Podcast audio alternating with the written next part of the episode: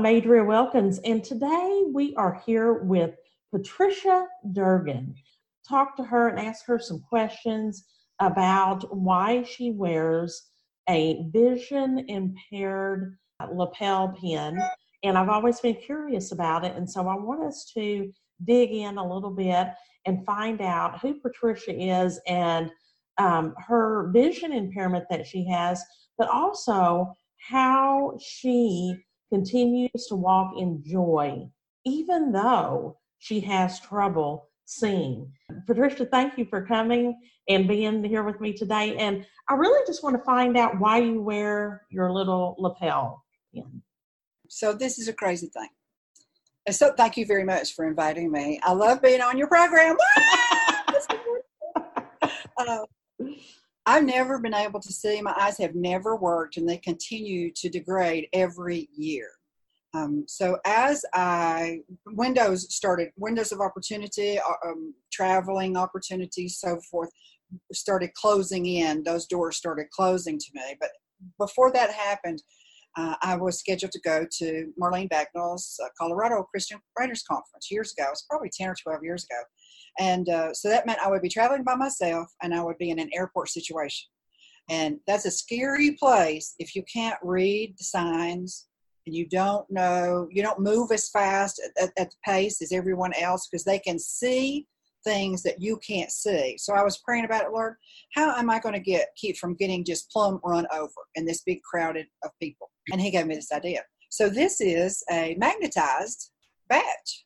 Oh. I can put it on any of my garments. If I have a silk garment on, I can put it on. I'm not putting holes in my clothes.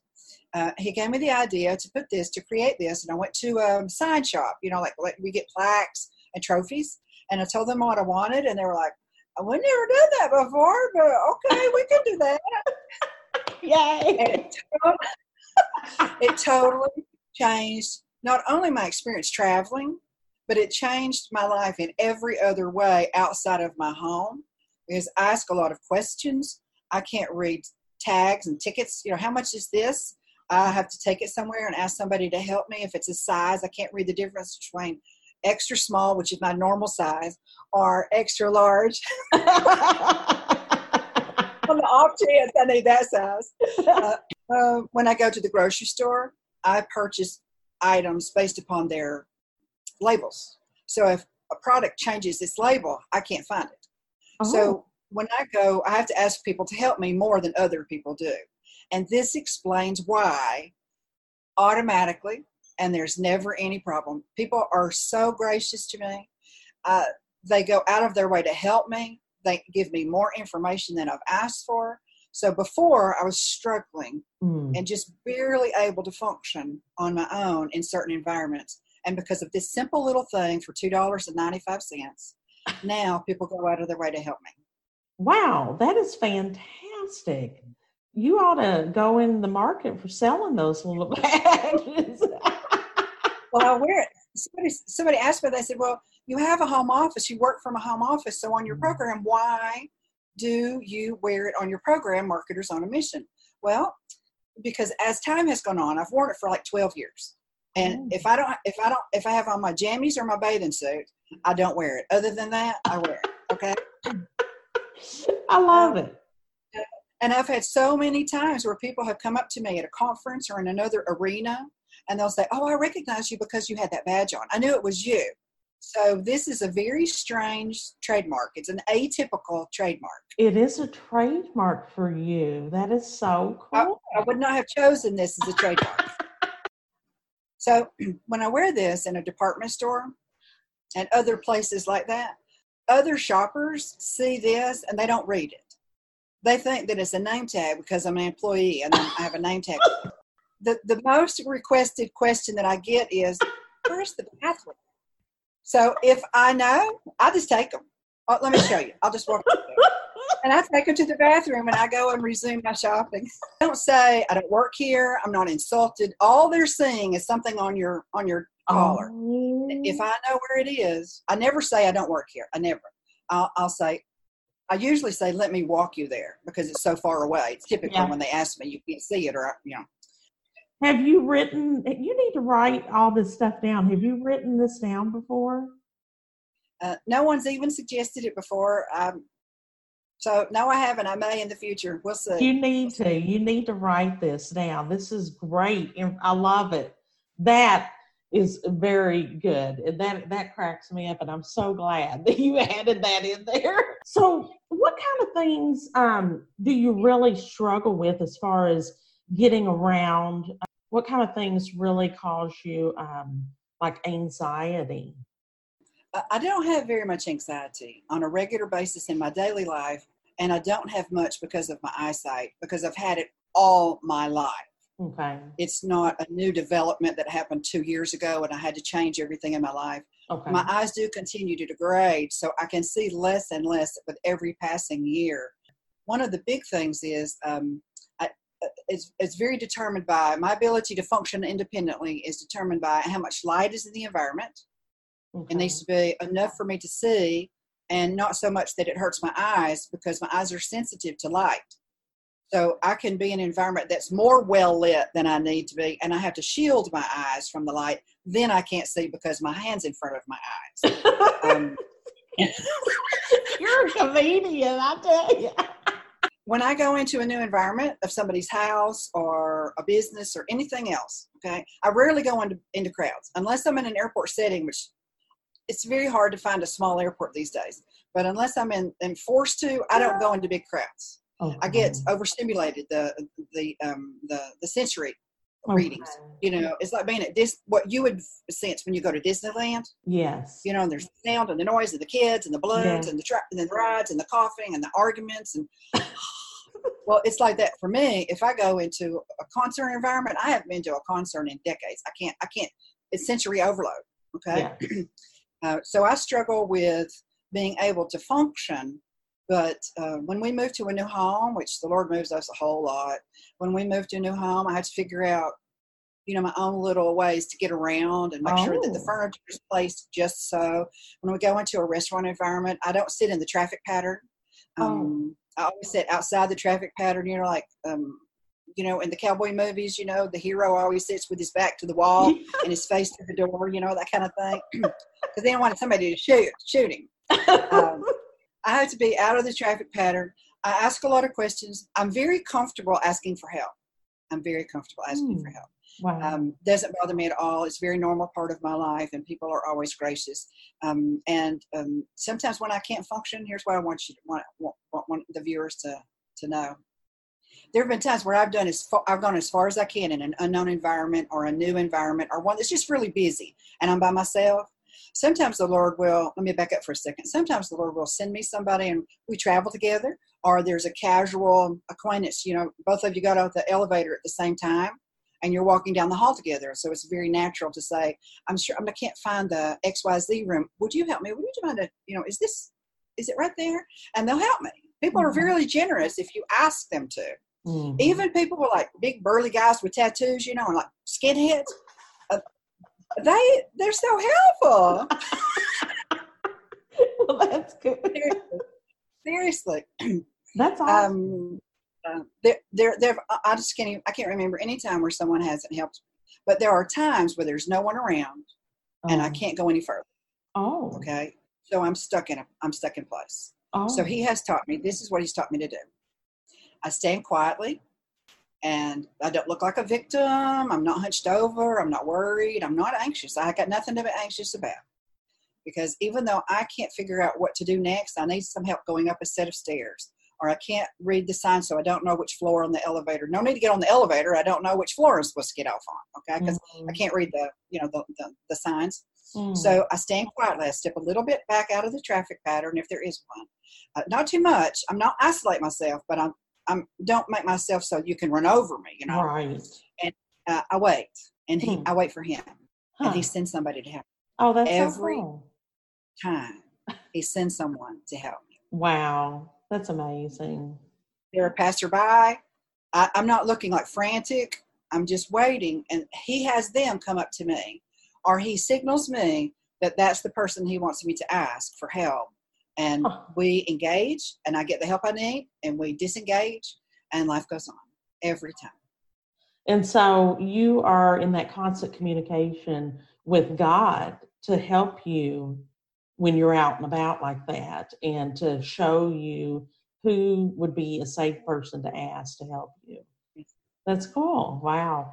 Well, you know, I was doing a little bit of research and uh, approximately 75, 75% of adults will use some sort of vision correction um, in their daily life. So I thought that was kind of interesting 75% of adults. But as we age, you know, some of us need glasses. I needed glasses at an early age. But, uh, you know, we all take our eyesight for granted.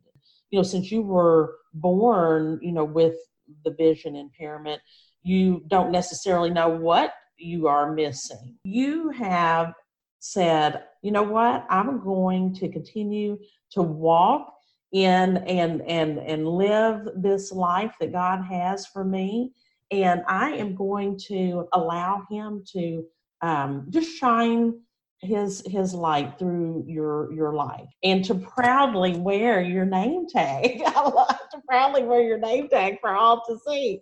And um but you know you were talking about your senses were overloaded.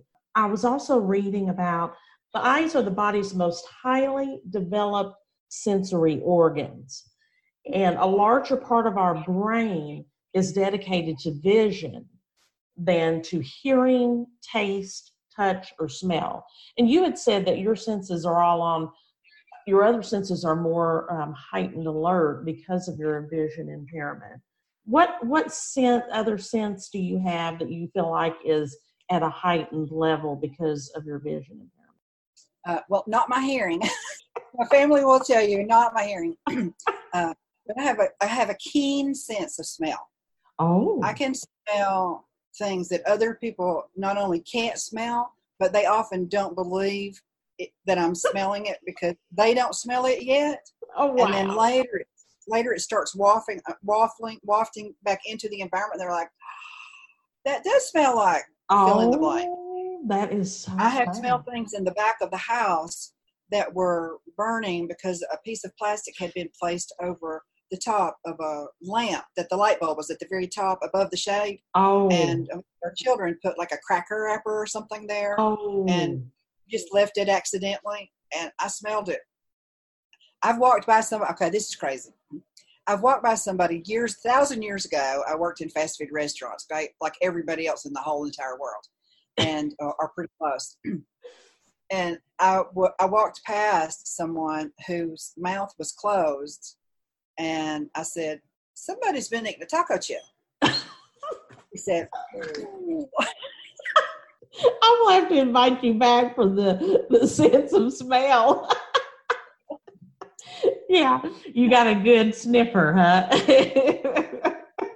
that's that's cool. Well, you know, um, I can understand, and and that's actually for your pr- protection too. I'm sure because if there ever was a fire or anything, and you didn't see it or whatever, you know, you could smell it ahead of everybody. So, yes.